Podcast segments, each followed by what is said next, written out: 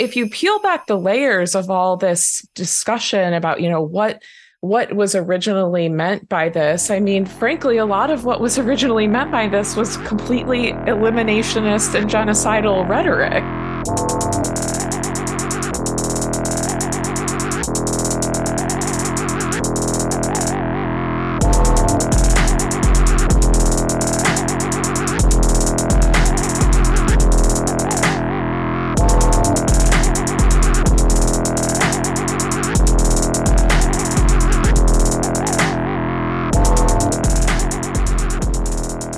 The Death Panel. Patrons, thank you so much for your support. We couldn't do any of this without you. If you'd like to support the show, become a patron at patreon.com slash deathpanelpod. Patrons get access to all of our weekly bonus episodes and our entire back catalog of bonus episodes. And if you'd like to help us out a little bit more, share the show with your friends, post about your favorite episodes, pick up a copy of Health Communism at your local bookstore, or request it at your local library, and follow us at deathpanel underscore. So today I am here with my co hosts, Phil Rocco. Hey. And Jules Gill Peterson. Hi. And the three of us are joined by a great guest to talk about a recent Supreme Court decision rejecting a challenge to the Indian Child Welfare Act. Elenore Wade is an assistant professor of law at Rutgers and a lawyer whose practice is focused on family law, public benefits, and welfare rights. Elenore is a welfare scholar with expert insight into how what happens in states can determine the fate and success of federal laws and is joining us today to talk about how this case relates to the dynamics of how we organize and separate the powers of the American state as well as family policing. Elenore, thank you so much for joining us. Welcome to the Death Panel. I'm so glad to have you on the show. Thank you so much for having me. I'm looking forward to discussing uh, notorious ACB uh, and the decision that, that she's laid out for us. oh my God. They aren't using that now, are they? Good Lord. Oh, I hope not. The instant head canon. oh gosh. So, for context, just, you know, for listeners who may not be aware, in mid June of this year, the United States Supreme Court issued a ruling rejecting a challenge to the constitutionality of a federal law called the Indian Child Welfare Act, which is known as the ICWA. So, in a 7 to 2 decision, the Supreme Court upheld the law on June 15th, ruling that the ICWA was in fact constitutional and affirming that Congress did indeed have the power to enact the law. So, the ICWA was passed in 1978, and the idea was that this law could stem the tide of white families who were adopting Native American children, taking them out of tribal communities despite the community's objection. So the ICWA mandates that tribal nations are given a say when the state removes an indigenous child from their birth parents, and it mandates that preference should be given to placing those children with Native families. So prior to the ICWA, over 25% of Native children were removed from their birth parents, and 85% of those children were placed outside of their families and communities.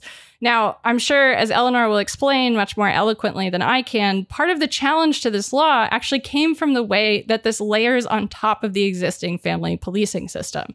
And many people have been celebrating this as a huge, unequivocal win. And it is a victory. Basically, you know, one of the only ones to come out of this court. And of course, though, this is Death Panel. So longtime listeners are not going to be surprised when I say, you know, the whole situation is actually a little bit more complicated than that, which is part of why we're talking about it today. And I'm so glad that you're here, Elenore, to help us talk through this messy but ultimately really interesting case and its implications, as well as, of course, all of the reactions to it from liberals who are now fawning over conservative constitutional originalist Supreme Court Justice Neil Gorsuch to conservatives who are absolutely losing their shit and saying that this decision shreds the principles of federalism and facilitates federal interference with child welfare proceedings that you know are happening in state courts. Um, as I said, very messy, and because it's so messy, I'd love if we could just sort of start with some really clear context. So. Elenore, can you start us at square one? What is this case about? Who are the people involved? And what do you think are the most important dynamics that are at play here politically? Yeah, thank you so much. I, you know, I mean, this case is about a lot of things. And I guess it makes sense to kind of use the framework of the legal argument that gets made here. So, I mean, a lot of what this case is about, if you are just, you know, a court watcher or you're a person who kind of takes what's going on in a lot of these cases in good faith, is that essentially the question here is is Congress allowed to be passing this kind of legislation? So, as you explained, what happened, or you know, what led to ICWA was a really, and I, and I mean, we'll talk in a little bit about how largely this is still uh, a sort of institutionalized system, but an institutionalized system of essentially stealing Native kids from. Mm-hmm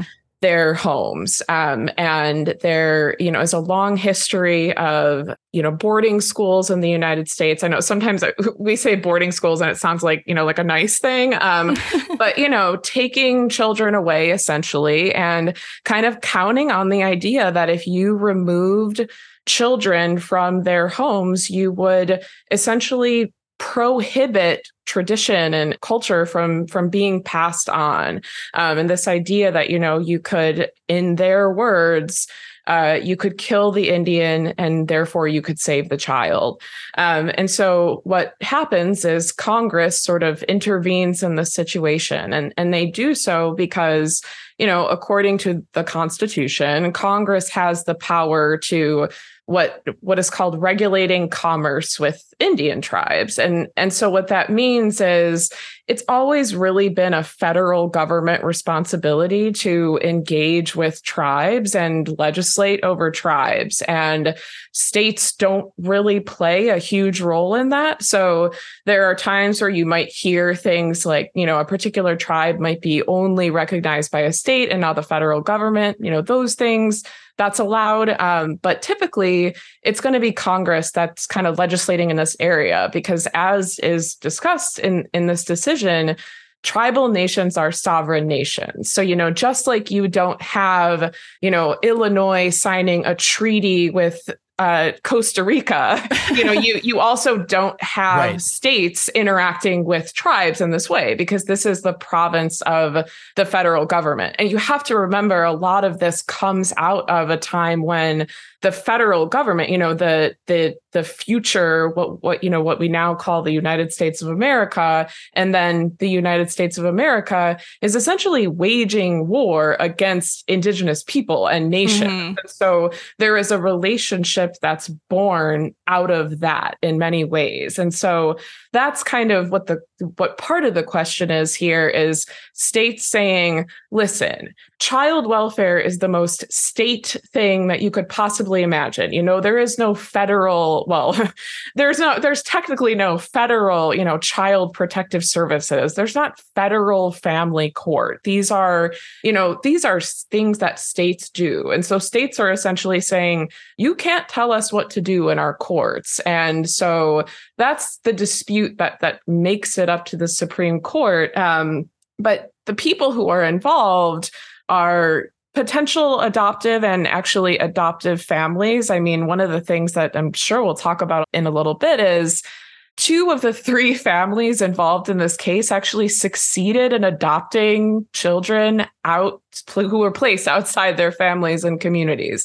Um, so, so those are the people who are involved here, who are you know pairing up essentially with the state of Texas, and then uh, who's you know kind of the official litigant in the case, and then some other states who have similar views about ICWA.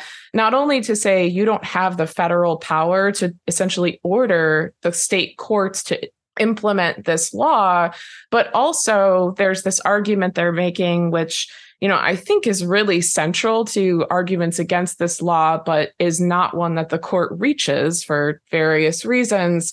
Um, but they're essentially saying, you know what? This sort of nation to nation relationship, this is all a lie. And they're saying that essentially what the way that we should think about Native Americans in the United States is we should think about Native Americans as not a political understanding, but as a racial and racialized understanding. And so, you know, pursuant to this kind of new colorblind way of viewing US law, they're essentially arguing that ICWA discriminates against white people uh, by placing, you know, by preferencing uh, certain, you know, preferencing, as you said, uh, placing children in their communities or with other Native families.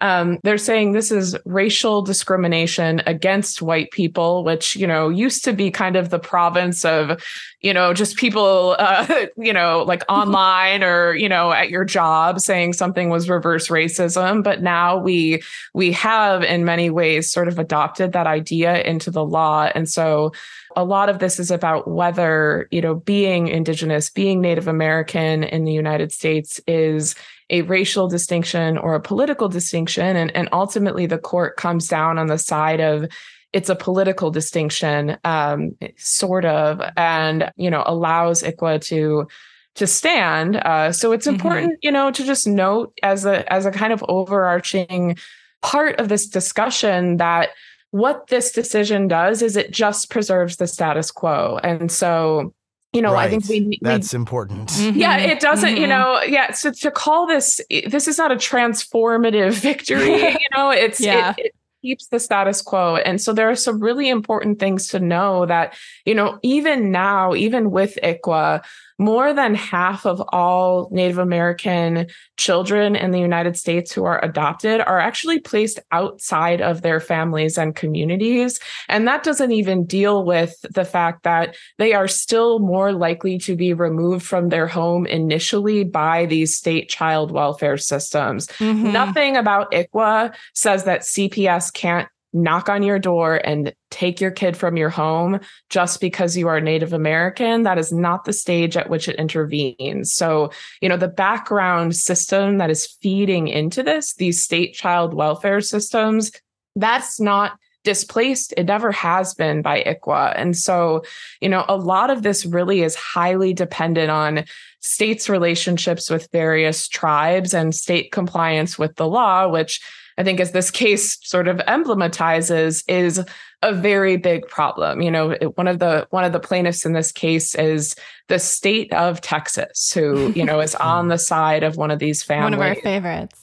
yes, yeah, yeah. You know, yeah. You may know them from their you know hits such as trying to ban trans healthcare. Um, and so much of this is so related to that, you know, this this kind of these ideas about who can parent children and these ideas about you know who who it's best for children to be with these are all inflected into ICWA proceedings you know? I think it can be easy to assume that federal law is like oh we have ICWA now. So there's this like force field around the court proceeding but you know, I- am sure you can imagine what it would be like to be a native family in a state court in Texas when you don't even have the support of state officials to that they don't even think this law is constitutional. They don't think they should be forced to do any of this. So, you know, there there's really a lot of this kind of state federal balance going on, but ultimately what the court says and and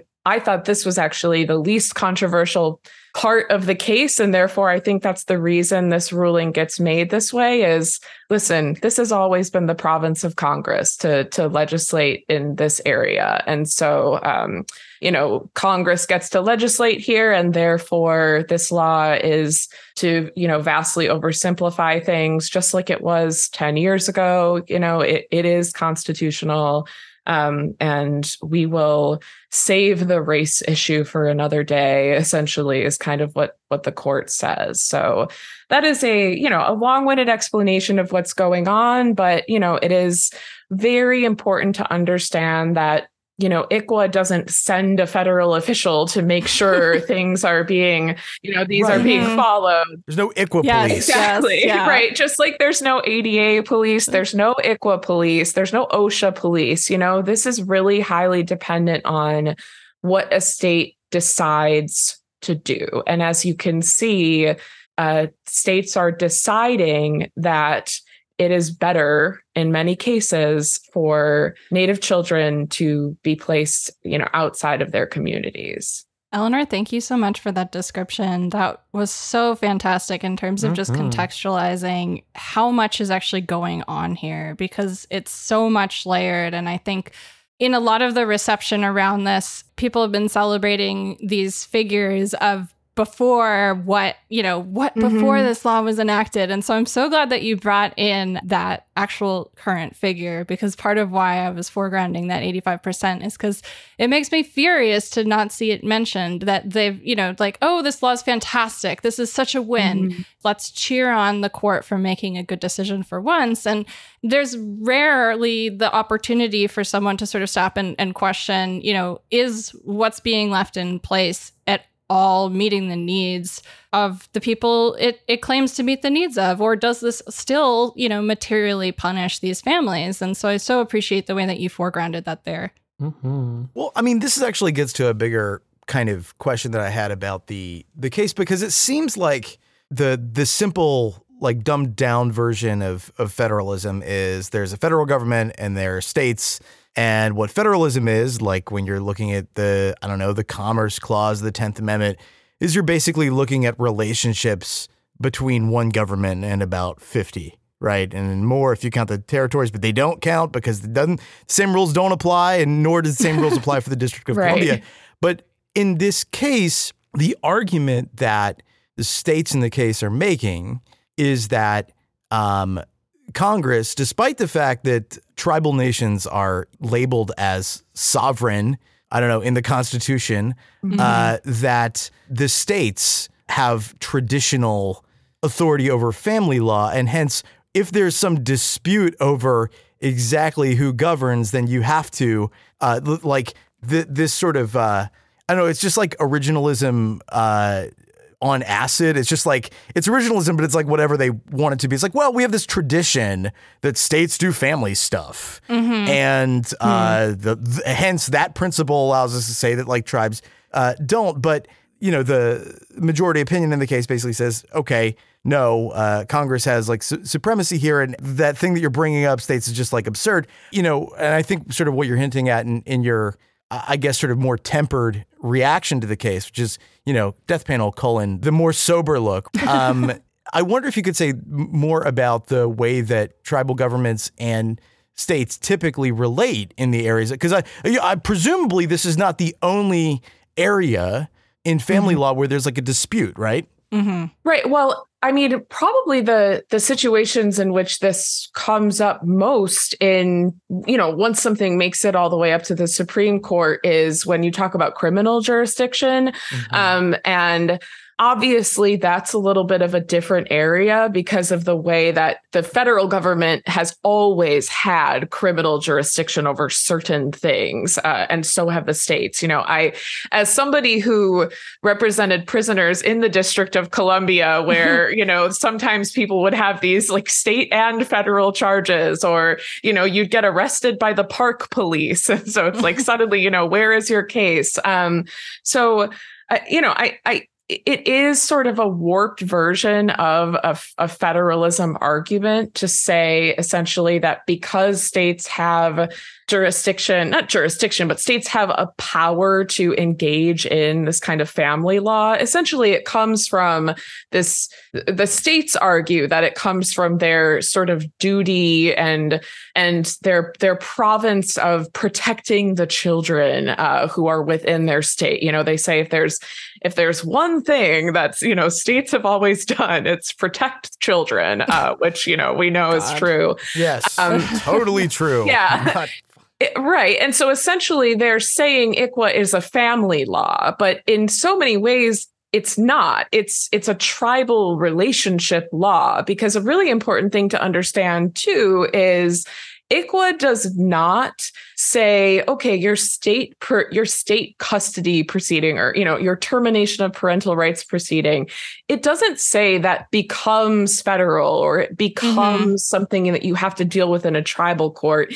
It essentially lays out just kind of a bare minimum due process you know like a minimum set of standards essentially um, for what has to happen. And it lays out these sort of priority rules. But there are so many carve outs in the law for states to avoid those you know? There's uh, you know lawyers will be familiar with the term good cause which you know means anything you want it to mean at any given time. And state court judges can find good cause to essentially, you know, not apply ICWA at all. So there are many, many states who have consistently applied uh, a rule that they call the existing Indian family rule, which essentially, you know, allows a state court judge to say, you know what?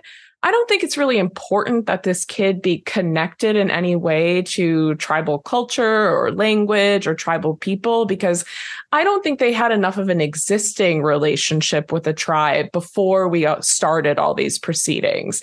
Um, and so that's been applied constantly. And that's not something that, you know, the federal government is coming in to say, uh, you can't do that. And so the the states the allocation of power argument, I mean, Phil, you actually, I think, articulated it in a way that the states kind of wish they could have. But so a lot of it surrounds essentially what's called an anti commandeering principle, which is this idea that the states cannot be sort of conscripted into enforcing federal law. Um, it most recently has come up in cases where, you know, a federal, the federal government might say, okay, we're doing, you know, background checks for a certain type of weapon or something. And so until we get our system up and running, we we want the states to go ahead and do these background checks. And the Supreme Court says, well, you can't do that because you're you're you're forcing state officials to implement federal enforce federal law you know? So it comes up also in the context of kind of uh, you know punishments against sanctuary cities for example. There's this idea that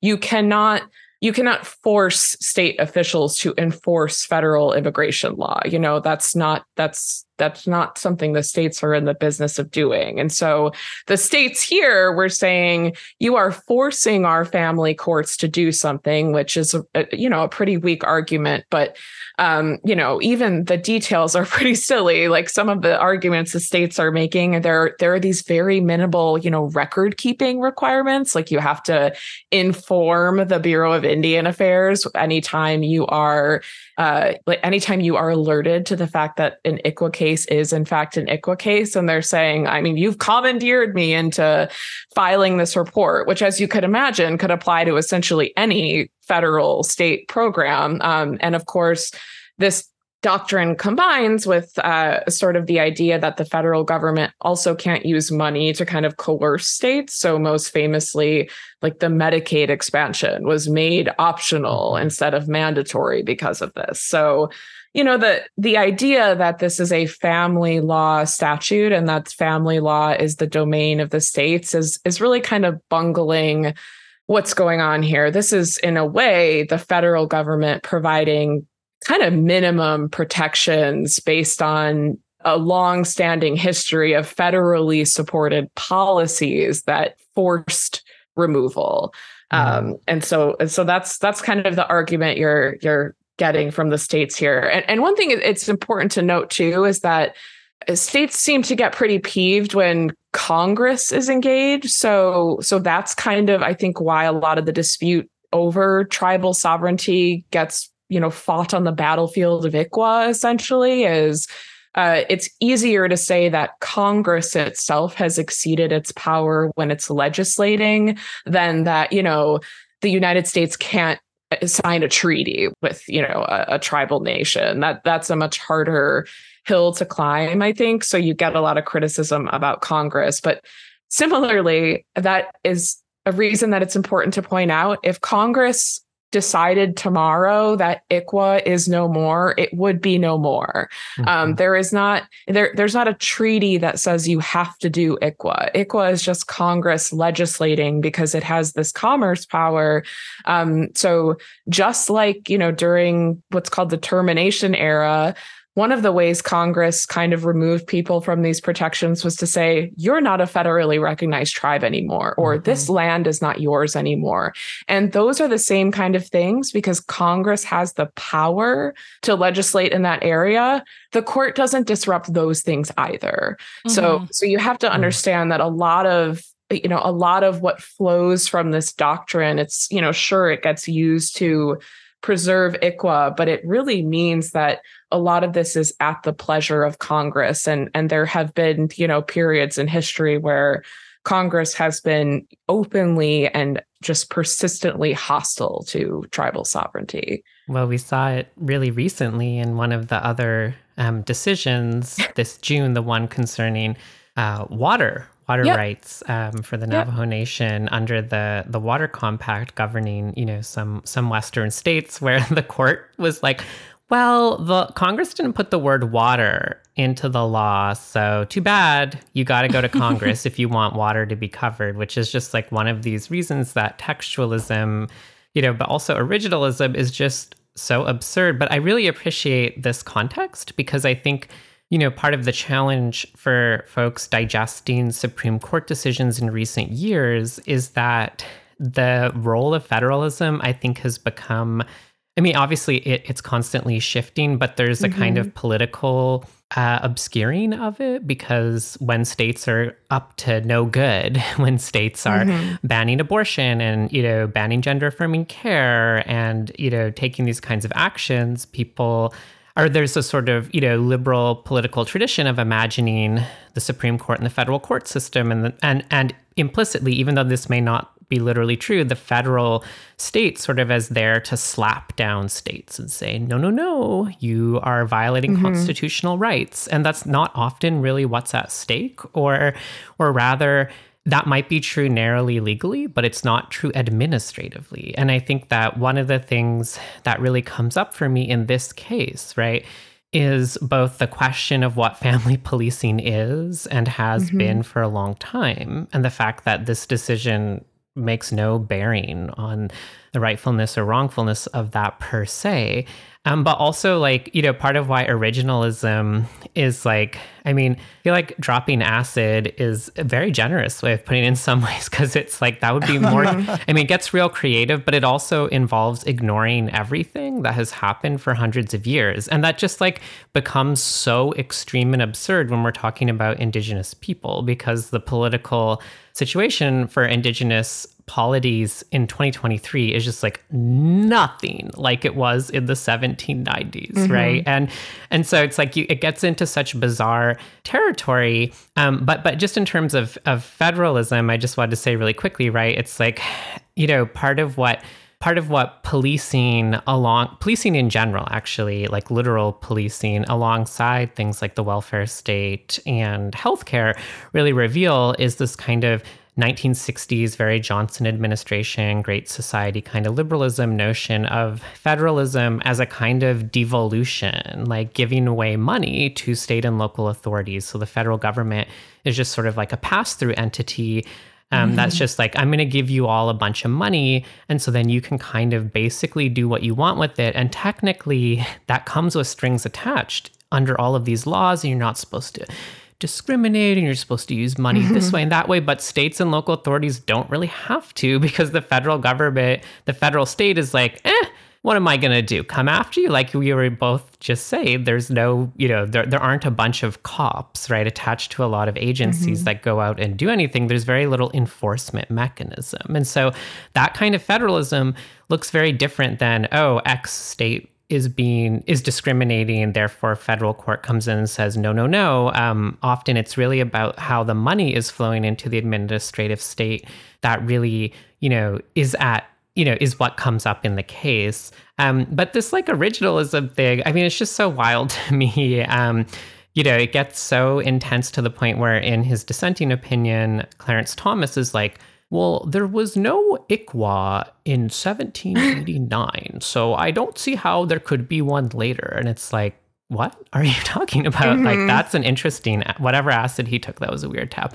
But like this notion, you know, for example, this this this kind of play that Thomas is really interested in, the thing that he definitely liked in Texas's argument is the idea that if we just dissolve the notion that indigenous people, um, you know, in, you know that Indian quote unquote is a political designation and we turn it into a racial one, then we can say, ah, color blindness. We can't discriminate against white people. So we can eliminate every single legal distinction indigenous people have under existing law, right? Um, like he's really into that. Yep. Um, but the and the way he does that is kind of amazing. It involves basically using history against its most basic facts. So, for example, he's like, oh, well, you know, um, all of these people are US citizens, so we can't have special rules just because some of them are indigenous. And it's like, yeah, well, you know who wasn't a US citizen until the 1920s? Indigenous people, right? Like, right. there are all these things that happened that just don't appear in his legal imagination. I mean, they don't really appear in the main opinion written by um, by Barrett, and they sort of mm-hmm. appear in Justice Gorsuch's concurring opinion that everyone is fawning over for being so historically sympathetic. But it's like it gets to this sort of root problem that if you seriously examine the role of the United States as a settler colonial entity, then, like, yeah, this whole field of law is incredibly suspicious because its whole point is to subjugate people and dissolve mm-hmm. all of their power um, through not just warfare and, you know, forcible displacement, but cultural genocide. And Gorsuch, you know, might be like, that's bad because it harmed people, but ultimately, he's totally trying to entrench the incorporation of indigenous people into the U.S. legal order, um, just in a in a much more liberal way. Whereas Thomas wants to to just sort of dissolve indigeneity altogether in a much more sort of genocidal way. But both of them, you know, really kind of are congruent in that sense. Not that I expect Supreme Court decisions to be like let's you know decolonize the United States, obviously, but it, it just is really I don't know. This case to me just just makes it so plainly obvious um, how illegitimate all of these exercises of power are and how weird and narrow you know, these legal arguments become when you have justices being like, well, what did George Washington think in the 1790s when he was, you know, da da da da. And mm-hmm. it's just mm-hmm. like all this weird stuff about constitutional conventions. It's not weird. It's just like obviously every single person on the court is like, what did, you know, what did the white ruling class of that formed the United mm-hmm. States what do I imagine they thought about indigenous people in the late 18th century? And let's just pretend nothing ever changed since then, right? When like mm-hmm. some pretty big things oh, changed. Yeah. Or even worse, like what did I imagine that their words meant? Mm-hmm. you know, they think that's that's even like those words they famously they thought, stuck but, to. Like what? right. Yeah. Yeah. Right. yeah they're mm-hmm. they're you know as we know they were so ideologically consistent. Um, and and you're so I mean you're so right about that too. And I mean the thing that is so important to understand in this context too is that if we're peeling away the layers of kind of obfuscation that happen um, you know i mean before we before we you know started talking about this i was talking a little bit about how in some ways at least you kind of appreciate that clarence thomas has a, a consistent kind of intellectual approach to these things or you know you know what's coming and and you know it's going to it's you know it's going to obfuscate but you sort of know what it's going to say which i hmm. guess i would contrast with um, the the Kavanaugh dissent we get in this case, which yeah. essentially is kind of on the level of, you know, like, why isn't there a white entertainment yes. television?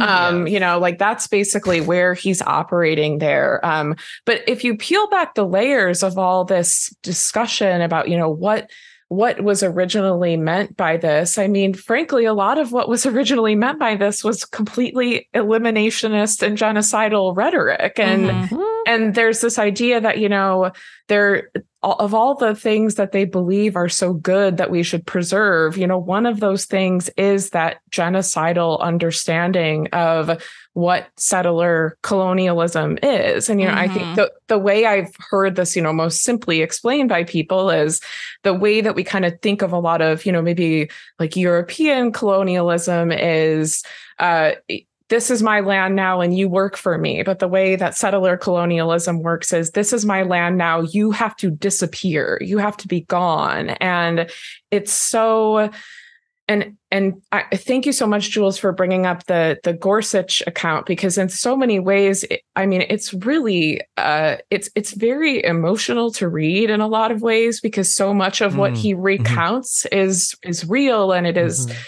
it's traumatic and, and it's it's you know it's it reminds people of what things used to be like but in a way we've just sort of sort of privatized and diffused mm-hmm. a lot of that and so yes. the this kind of you talk about him being historically sympathetic and i think that that's where a lot of the the kind of problem with even you know the more liberal framings of this comes from is it develops a politics of sympathy but it, it doesn't mm. really develop a politics of solidarity which is you know really what is going to ensure that not just that that tribal sovereignty is recognized but that generally indigenous sovereignty regardless of you know like a national recognition is recognized and also that all of the things that sovereignty is intended to protect are also recognized by a broader society. And, and I think mm. when these decisions, these cases, they get marketed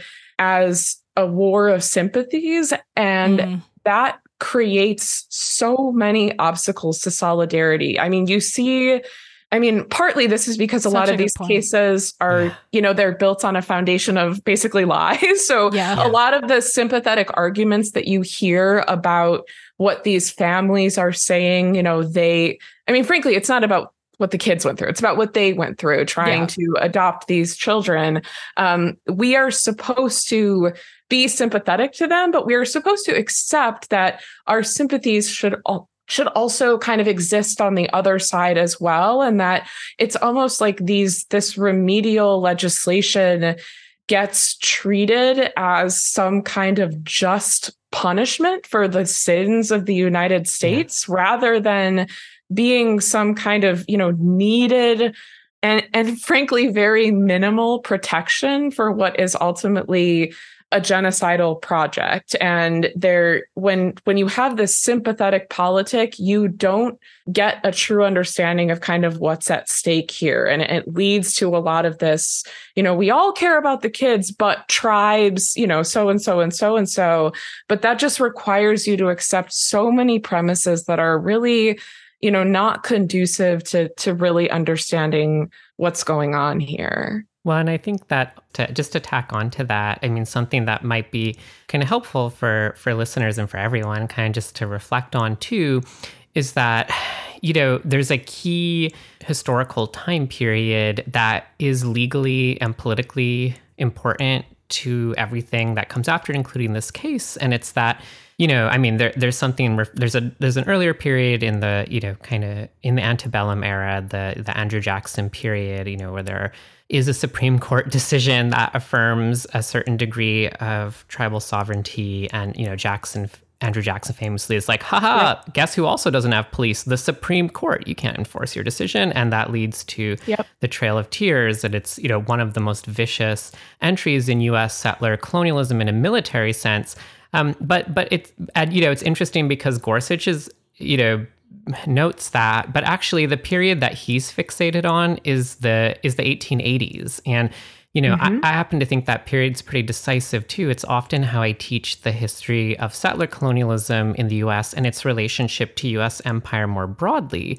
Um, because the idea of creating classes of people who could be incorporated into the US in a territorial sense, but not become citizens and not belong mm-hmm. to states is just conceptually a really big deal, right? And so, yep. actually, before, right, um, before uh, in the late 19th century, places like, uh, well, later it'll be Hawaii, you know, um, Alaska, mm-hmm. Puerto Rico, Guam, Samoa, before overseas territories, um, you know, because in the fantasy of European political tradition, there is such a thing as overseas versus, you know, mainland territory. Mm-hmm. But, you know, before actually even figuring out how to justify, for example, the fact that to this day the United States has formal colonies, um, you know, it's actually the the status of indigenous people that are put through the grist mill of the Supreme Court to figure this out. And, you know, it's in the 1880s that we get this legal principle that Indigenous people writ large are not citizens and don't enjoy um, the same kind of civil rights as anyone else because they are essentially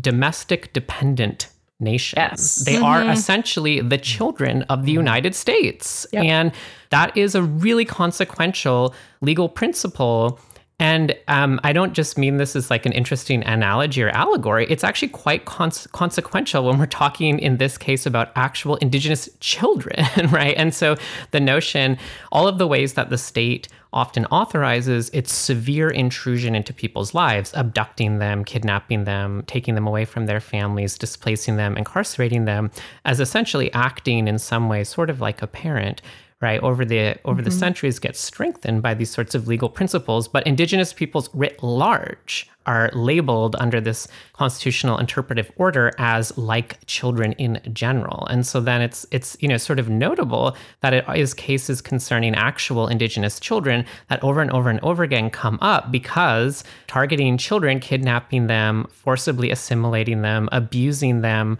uh, whether in residential schools or then in the mid 20th century through the white adoption imperative, was a way of literalizing that concept and bringing it to fruition in the world. And so it's sort of interesting. I mean, it's not interesting. I was very frustrated. I was very upset um, with Gorsuch when he's like, oh, those 1880s cases were a dark chapter or not, you know, very bad behavior by the Supreme Court. Mm-hmm. And I was like, no, they're not. They're in just like a shift in the function of settler colonialism where it moves away from an explicit warfare um, and just like outright, um, you know, murdering people, committing genocide through mass death to a cultural mode of incorporative genocide. Yes, and completely fundamental to current yeah. law, like yeah. you say. It, yeah. I mean, even if you examine anti-imperialist rhetoric from that time, you mm-hmm. hear exactly that thing. Mm-hmm. It's oh, we we can't we can't take on all these dependents. You know, we can't integrate people into the the empire in this manner mm. you know it's not like yeah. it's not i mean there obviously were genuine anti-imperialists at the time for other reasons but that is where a lot of that rhetoric is as you know look at all these problems we've already got with the indians here um, and and we can't be engaging in that because it's not something that we want to take on essentially yeah white supremacy became in the 19th century an actual obstacle to us empire because a lot of anti imperialists were just so racist. They didn't want a single uh, further non-white person to become part of the United States. And so th- that this is sort of why the originalism is a joke, right? It's like, well, mm-hmm. that kind of late 19th century legal political paradigm is the one that most intensely conditions where we are today. And yeah, it didn't exist in the late 18th century. Like, duh, 100 years made a big difference. Well, and that's that's actually where the Gorsuch concurrence, which is I think attracted like the most attention yeah. in the case, is is maybe most confusing, yeah. right? So the I think the legal commentary before this decision came out was that you know the the argument that the states were bringing forward was a real uh, meaningful assault on tribal sovereignty, and you know I, mm. I think extending the uh, commandeering doctrine, you know, as far as the states wanted it, I mean, would have been a huge assault on tribal nation sovereignty and, and a huge, you know, underwriting of the power of the states over tribes. But the the thing that I think is confusing is like Gorsuch's logic, not just here, but in a lot of cases, that like, well, if you go back to the Constitution, the the the principle here is is tribal sovereignty, right? But as you're we're talking about this, is like exactly what did that mean? So in, in a way, like mm-hmm. what in as clear and sort of material terms we can put it like when the court says that's what we're doing that we're recognizing this you know thing that was constitutionalized the tribal sovereignty exactly what does that mean? How far does that go? Because it doesn't evidently seem to extend you know as far as the the prose would suggest.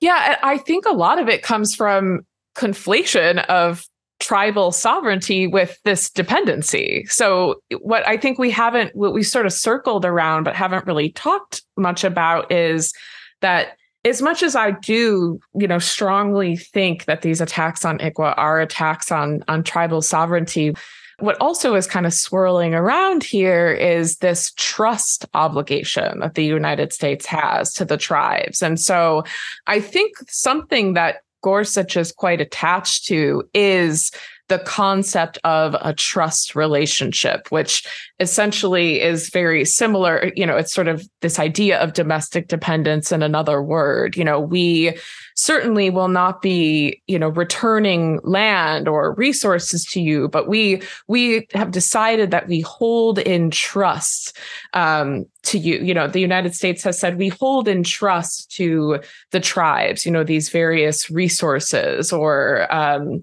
and, and even that you know has been used in the past to kind of further subjugate people. So there's you know a long history not just here but all outside of the continental united states um, the united states wielding this trust relationship to say you know you are if you are sovereign we would be we would compensate you for you know harm that we have done uh, the way that we might consider doing so to other nations that we've harmed but that's not how it works what happens is if we quote unquote compensate you for harms we do so through trusts essentially that are mm-hmm. managed by the United States federal government. And of course, because there's no trust police either, what this means is often they're managed through kind of individual white people who manage the trusts of, you know, if you if you're familiar with social security and you know people who have like a representative payee essentially that's mm. what happens to um, any kind of you know actual monetary compensation that is uh, being claimed by tribes and tribal members. This idea that, you know, we have this responsibility, not really to cede to your sovereignty, but we have a responsibility to make sure you don't act irresponsibly um, and that, you know, we sort of steward into channels that we approve of the you know compensation or the services that you receive as a result of again kind of our our past sins and so as much as yeah we could say gorsuch is a champion of tribal sovereignty he's just he's just reading the doctrine as it is this you know this domestic dependency mm. doctrine and and i think you know there this it, it's i went through so many personal conflicts reading that that concurrence as well because you want somebody finally to be saying so much of what he's saying to to help people understand the the history but at the same time you know even in that last paragraph when he he, I believe he says, you know, people, uh, indigenous people have come to this court and mm-hmm. they've often left with, you know, sunken shoulders and bowed heads or something. And it's just like, this sort of caricaturized pathological patience and suffering that is represented in that that opinion. And, I, I, don't think you can separate it at all um, from you know phil like you're saying this is certainly not just about this is not about a supremacy of tribal sovereignty really right. mm-hmm. uh, it's mm-hmm. about our indian law jurisprudence which says a lot more than tribes are sovereign uh, because it, it it certainly I think would be more useful if that's all it said. I think you're 100% right about that. And it's a really helpful reminder that, again, because of the fuzziness and blurriness of the administrative sort of process through which those trusts and that dependency relationship is actually articulated, you know, even even if I mean, and Gorsuch, you know, even if Gorsuch's point of view became the prevailing one, or even if uh, even if a law were passed codifying it, I mean, it's not. You know, this isn't a huge, huge victory. It's an incorporative form of settler power that actually reinforces yep the the political legitimacy of the United States uh, at the you know through the federal state, and it you know it's just sort of interesting to me. I mean, you know, I'm from Canada and I've spent a lot of time, you know, learning about about the differences between U.S. and Canadian settler colonialism and this. Mm-hmm. You know, sort of dependency doctrine and the trust relationship and the federal government's role, you know, seems like the sort of American you know, distillation of the, you know, prior British principle, which is still in practice in Canada, you know, where the crown, like the literal crown, yes. right? Um, which of which the monarchy is the the monarch is the expression is the sole, you know, um, vehicle for relationships with Indigenous peoples. And in mm-hmm. Canada, you know, that means that likewise, the courts have been by far um, the most significant venue for for making claims against Canada, uh, not just for its past wrongs, but you know, for you know, for example, in dealing with unceded or what gets called non-treaty, um, you know, land in in right. Canada, which is a lot of it. And you know, unlike the United States and Canada, you know, in the U.S. and and some of the some of the concurrent opinions reference this in the 1870s. You know, the United States decided we're done making treaties, right? So they just declared we don't make those anymore. any any treaties previously mm-hmm. signed with Indigenous peoples are still obviously you know, valid, but we won't negotiate anymore. Right. That's another pretty substantial historical shift yep. that, you know, isn't taken very far into account, in particular because obviously ICWA has nothing to do with, with treaties. It's not, um, you know, a consequence of a treaty. But in any case, you know, in Canada, there still is, you know, ongoing treaty negotiation. But in any case, you know, that sort of special relationship, which you know, liberals in Canada often hold up as very sacred and a good reason not to abolish the monarchy, for example, is another way that, you know, any limited recognition of Indigenous sovereignty has to be tied to the rejuvenation and retrenchment of settler power, uh, like, like truly in its most. Mm-hmm gargantuan symbolic form a crown and then here in the united states right you know in in the federal separation of powers in the Constitution. And I just think that this is a lesson for particularly like Gorsuch. You know, it's just, it's interesting to me. I know the, the bar for the Supreme Court is in the seventh circle of hell at this point, And so we're always mm-hmm. like, uh, you know, here we are looking at this opinion, even you know, Barrett's opinion is like, okay, you know, whatever. They just affirm the status quo instead of, you know, burning down the house. Um, but Gorsuch seems, I don't know, I'm just tickled by the way people are confused by him. Um, I don't know what the deal is, like, because he's so conservative mm-hmm. that, like, sometimes conservative textualism creates liberal, small l liberal judgments because, like, liberalism is fundamentally very friendly with far right conservatism. And I don't know why right. that's so shocking to people. Um, I know that we went through the same thing when in Bostock, you Bostock. know, he agreed. mm-hmm. With the liberals. And it's it's like, wow, he's such an enigma. right. And it's like, it's the same, it's a really helpful comparison point, right? Bostock versus Clayton is this case that affirmed that gay, lesbian, and trans people are protected from discrimination under employment law.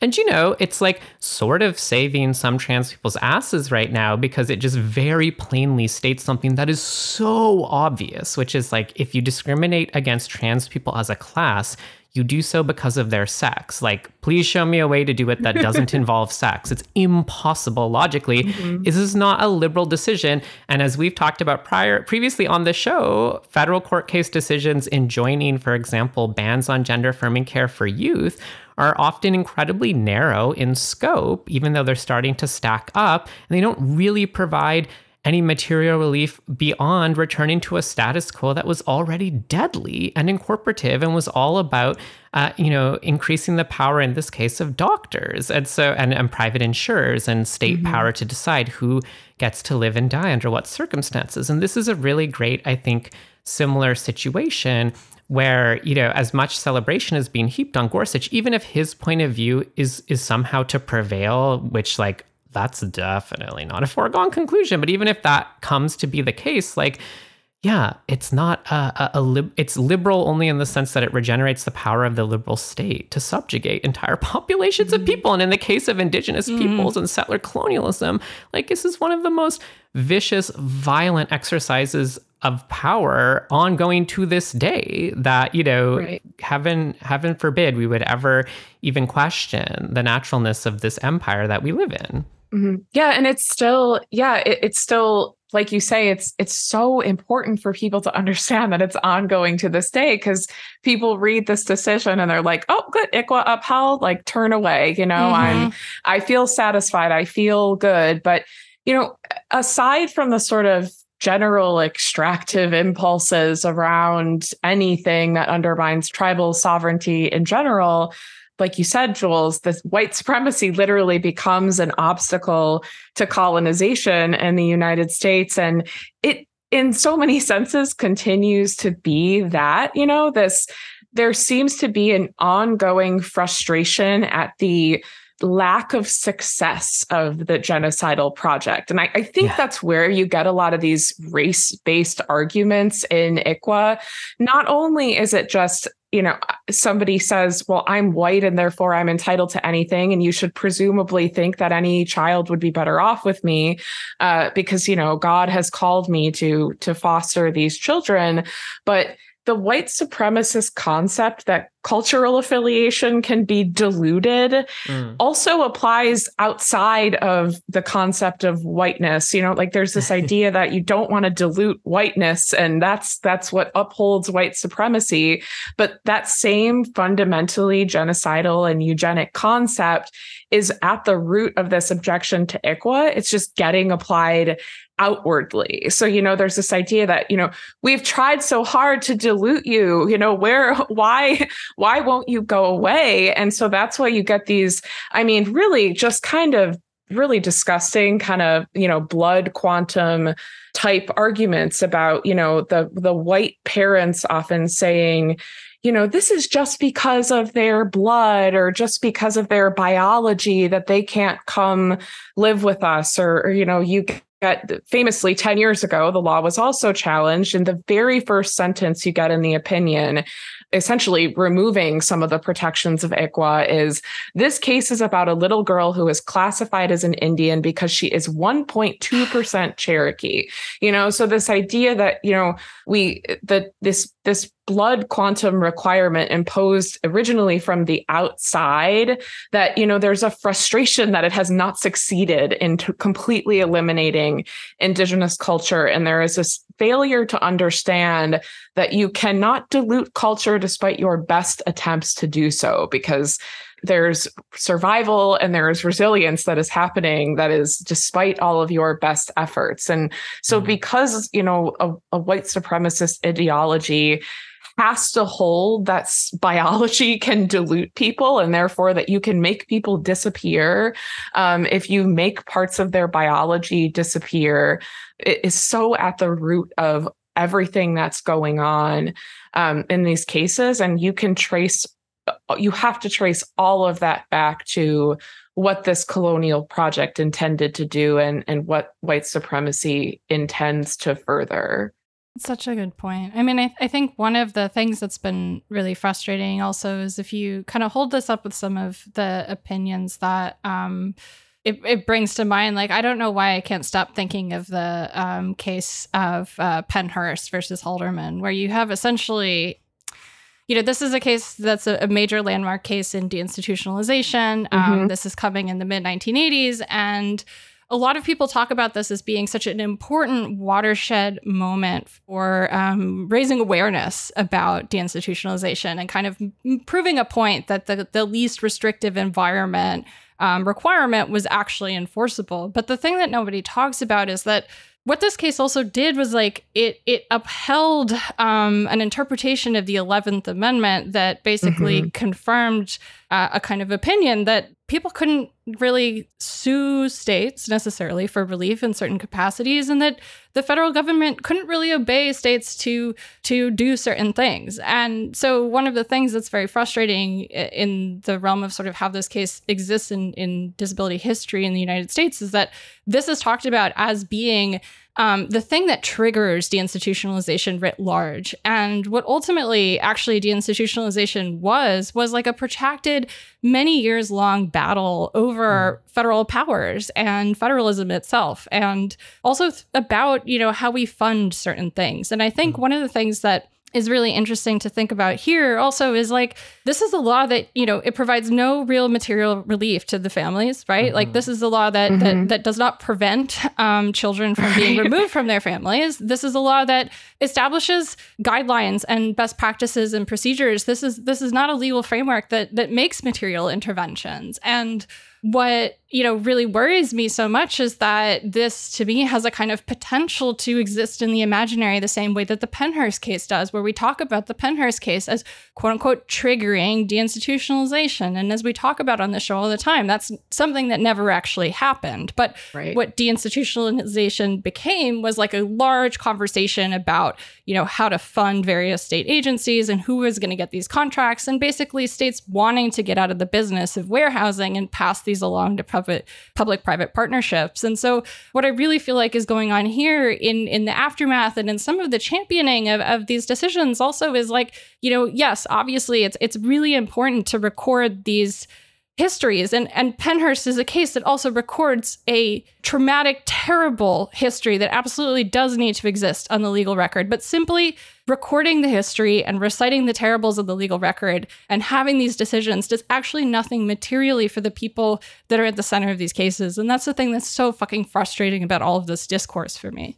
Mm-hmm. Yeah, I'm so glad that you brought that up, Beatrice, because there's, I mean, gosh, when we talk about the family policing system, I mean, how could we not also be talking about things like disability and things like resources that actually materially improve people's lives. Um, you know, one of the things the states are contesting, that, or the saying that they're commandeered into doing um, by the federal government is, you know, ICWA's act active efforts requirement. If you know anything about uh, general US foster and adoption law, there's a reasonable efforts requirement that states must, you know, make reasonable efforts to prevent the breakup of families. And ICWA says, well, you have to make active efforts. And so there's this, you know, assumption that, well, if they're active, they must be more, you know, you must have to give somebody something that actually materially aids them in you know caring for their child as you know that's even taking the presumption that they weren't doing it in the first place but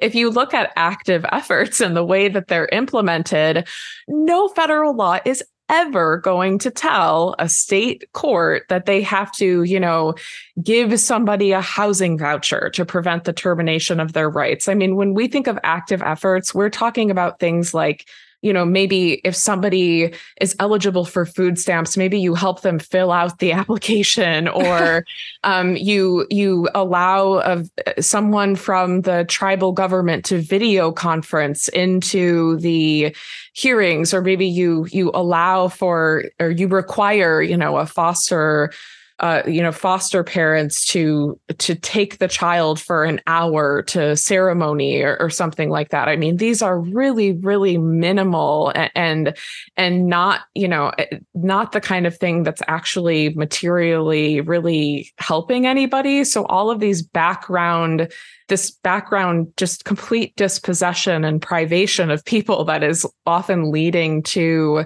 engagement and involvement in in the child welfare system that's not being addressed at all. And and so it still boils down to this sort of idea that you know individually we can decide that a, a family, you know, a, a, parent is not doing enough, um, but we're not going to really make any kind of affirmative, you know, if it said affirmative efforts, maybe we could say there was something different that yeah. that had to happen, but mm. none of this is affirmative, you know, and and so what you get too is you get the exact same thing you get in all child welfare proceedings, which is the original reason that a, a, child ended up in this court in the first place is basically so attenuated from anything that's happening. And and in one of the cases um, you know the one where actually the the white family does not succeed in the adoption this happens in that case. What comes up in the state court suddenly is oh you're a grandmother? I mean aren't you too old to be chasing a 2-year-old or a 3-year-old around the house? Um,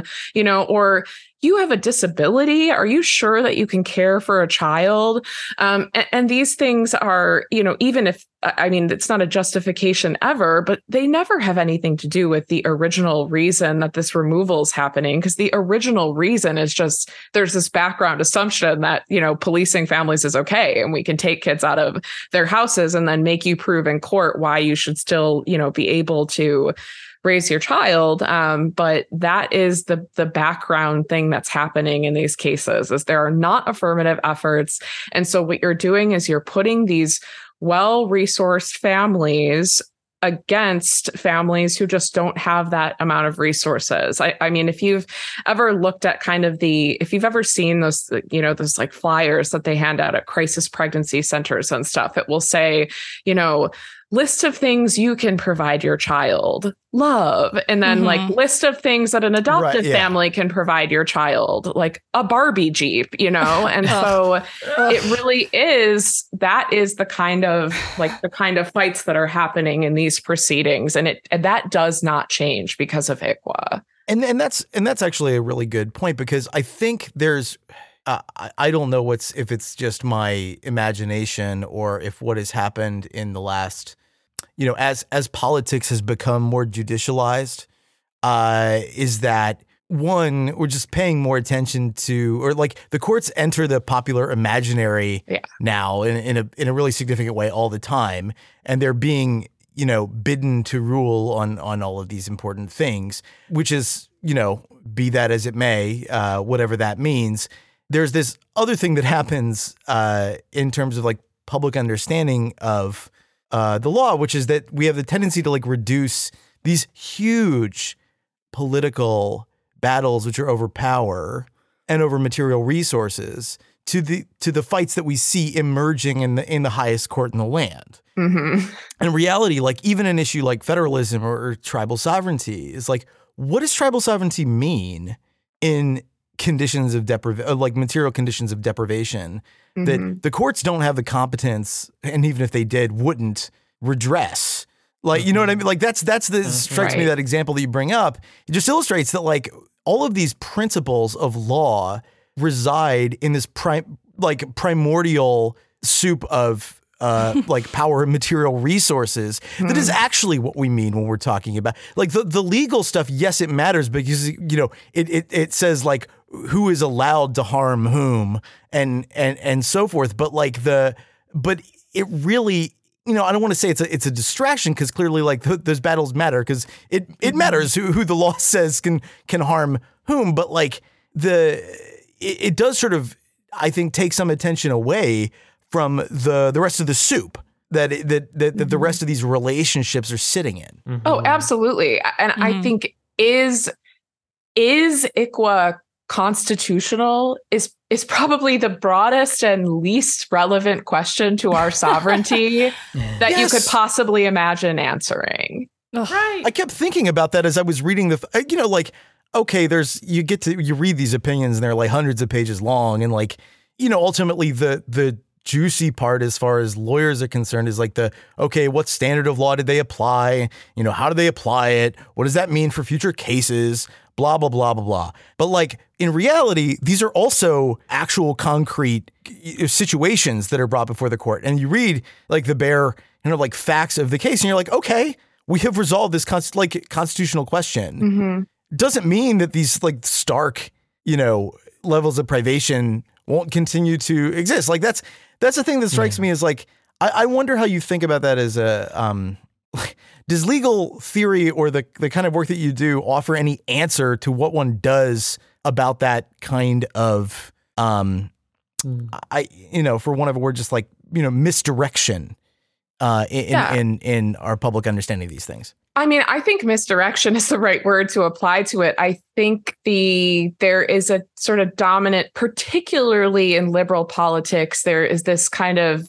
there the the liberal obsession with professionalization is not something that is unrelated to the liberal fixation on how disputes play out in the Supreme Court of the United States which hears almost no cases you know so even though as much as i as you know a law professor and as an attorney as much as i i critique the law and i frankly find it to be sort of like one of the, the least relevant elements of any collective liberation.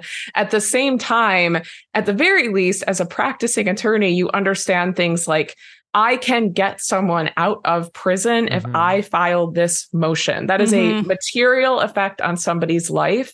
But by the time these disputes are distilled mm-hmm. and they mm. make their way to the Supreme Court, they really cloud the public understanding of the underlying issue. I mean, not to be like the Supreme Court is a psyop, but you know, I really do think that in so many ways, like you're saying, this has a it has a demobilizing effect on people to think mm-hmm. that the way that disputes are resolved happens this way. And even when these disputes do happen this way, there are underlying things that are happening. So, you know, I, I teach poverty law. And when I, I teach that class quite broadly, I, I really talk about, you know, I say, you know, there's there a lot of people, poverty law to them means like public benefits. And to me, that is just so that's so far away from really what it means, what poverty yeah. law means. And when I teach it, before we talk about cases at all, we talk about the lives of the people that, you know, were the lives of the people that this court is adjudicating disputes over. And we talk about the real stories of people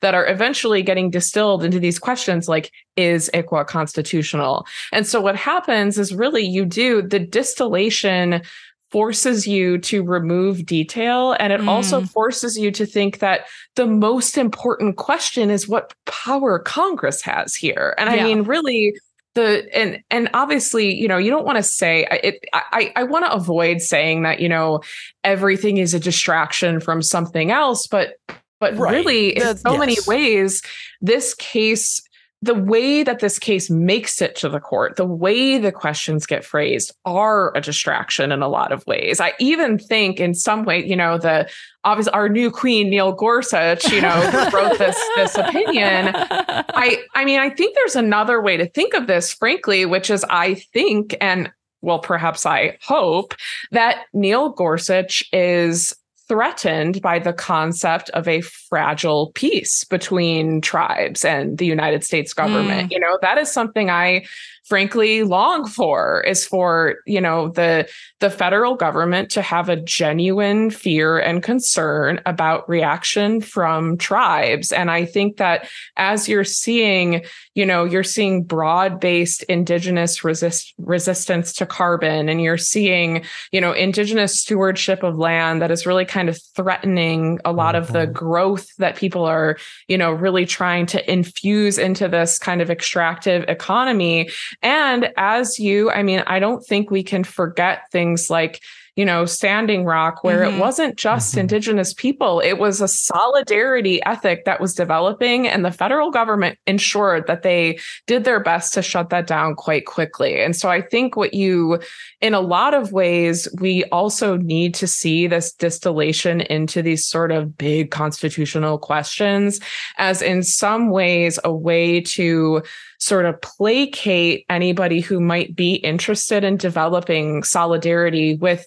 Indigenous people and with Indigenous communities as, you know what, it's all right. We've got the Supreme Court and they're here to make sure that we have this backstop. But in so many ways, even just like these federal laws that get erected that don't actually make states really do anything they don't want to do, these are illusory backstops. And so, you know, it's like if mm-hmm. I, if there's anything I could tell somebody who reads this and is, you know, not in personally recognizing the victory that this is for, you know, them or their family, for anybody who's reading this and going, this is a major victory for Indigenous rights, what I would want those people to recognize is consider the ways in which this is designed to placate you and make you mm. think that there is somebody taking care of this and that you don't really need to develop an ethic of solidarity with Indigenous people. And frankly, I also think that's why you see a lot of these conservative commentators just get absolutely apoplectic about this because I think they really think you know, related to domestic dependency, I think they think you need to start punishing these people for what they are doing. You know, yeah. you need to start laying down the firm hand of the law on this resistance to extraction, on this like resistance to chipping away at sovereignty, uh, lay down the law over this cultural resilience, you know? And so that is that is why I think there's a sort of there's a sort of I just got here vibe to a lot of the liberal commentary around mm-hmm. this for a reason. And it's that reactionaries have always been quite attuned to indigenous law for very mm. specific reasons and those reasons are the exact reasons that people who see themselves on the other side need to start developing a solidarity ethic now you know mm. like like mm. like i've said it it cannot be an ethic of sympathy because that's not going to go very far. Um, it needs to be a solidaristic ethic. And, you know, if I had to be as if I had to be as hopeful as possible, I would say that perhaps people like Neil Gorsuch see that developing and they want to put a stop to it. I love that framing. And honestly, it's consistent with his decision in um, the, what is it, Lac du Flambeau band of Lake Superior Chippewa Indians versus Coughlin, where mm-hmm. he was like, the only dissenting opinion. And his opinion is like, his, his dissent is like, oh, you know, you can't like this was a case involving um, a, a, bankruptcy claim and whether or not bankruptcy law applied to tribal nations and his his dissent is like this weird screed about how like exactly how he finds tribal sovereignty to be different from like french sovereignty or british sovereignty and sort of defining mm-hmm. that relationship as this privileged special relationship that only exists between tribal nations and the federal government i mean i think framing it in that way honestly is consistent with with this behavior whether it's you know people um like George Will in the Washington Post being like an asshole, you know, or you know Neil Gorsuch's opinion that that appears to be sort of um yes queening um tribal sovereignty as like his issue and and throwing a kind of, you know, conservative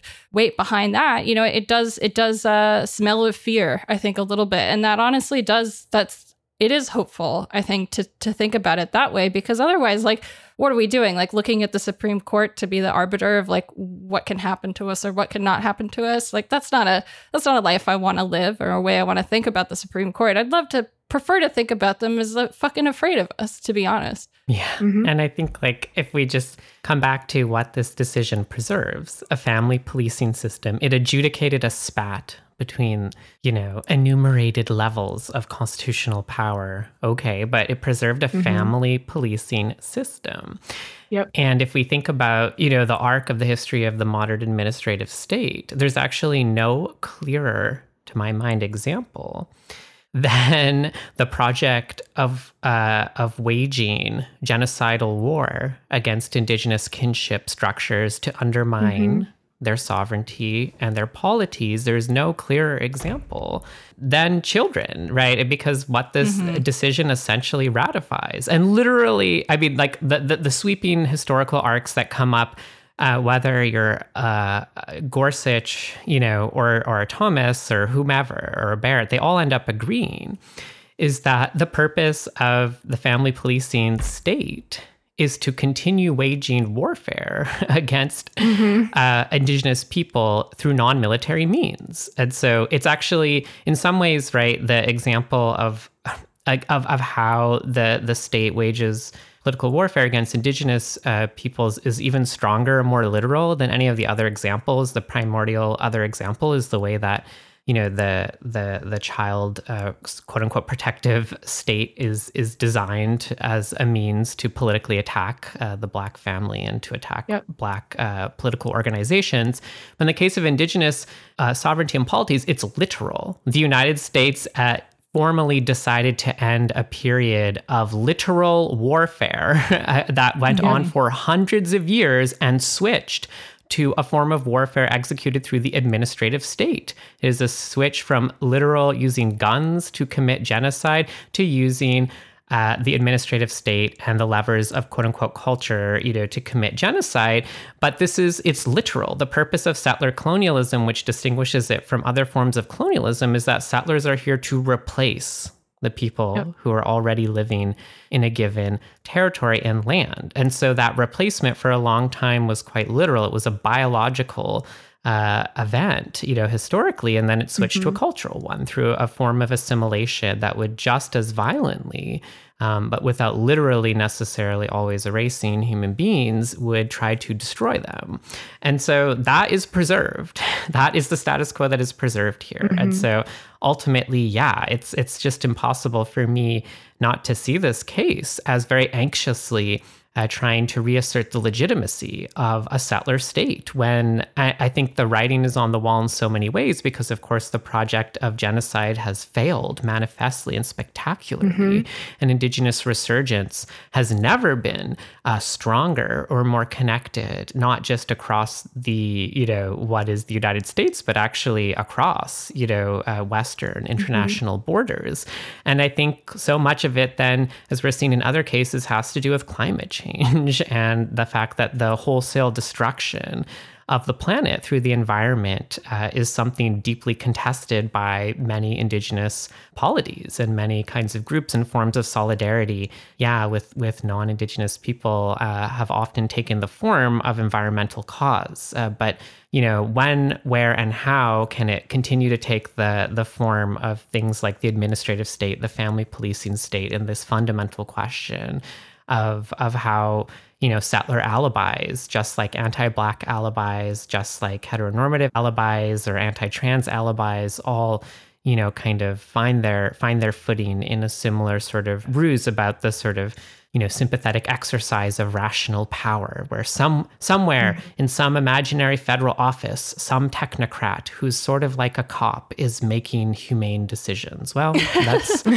literally not happening but the fantasy of that happening is abutting you know some of the most heinous quotidian violence uh, that we are all complicit with you know and that is yeah. as part of an ongoing mm-hmm. centuries long you know legacy so it's just yeah wow i mean this conversation yeah. has been so clarifying for me mm-hmm. about how these pieces fit Agreed. together yeah. yeah absolutely absolutely this has been really fantastic thank you i um I, I i think it's it's just so clarifying and it's so it's yeah, it's it's just so so 100% true that there are fewer concepts that are that are more threatening to American capitalism mm-hmm. than the concept that we are all related and we say from from the sky down to the core of the earth we're all related and and that is a quite threatening concept uh, mm-hmm. to the the idea of the privatized nuclear family pursuing capitalist ends. So I think we pretty much covered it. Absolutely. And this has been honestly so much fun. I feel like I've learned so much today. Um, I think this is the perfect place to leave it. And Elenore, thank you so, so much for joining us. This was awesome. And I'm, I'm really glad that you were here today to share your expertise with our listeners. Thank you so much for having me. And if you want to follow Elenore, she is on Twitter at underscore Elenore Wade. Patrons, thank you so much for your support. We couldn't do any of this without you. If you'd like to support the show, become a patron at patreon.com slash deathpanelpod. And if you'd like to help us out a little bit more, share the show with your friends, post about your favorite episodes, pick up a copy of Health Communism at your local bookstore or request it at your local library, and follow us at deathpanel underscore. As always, Medicare for all now, solidarity forever. Stay alive another week. Some faces.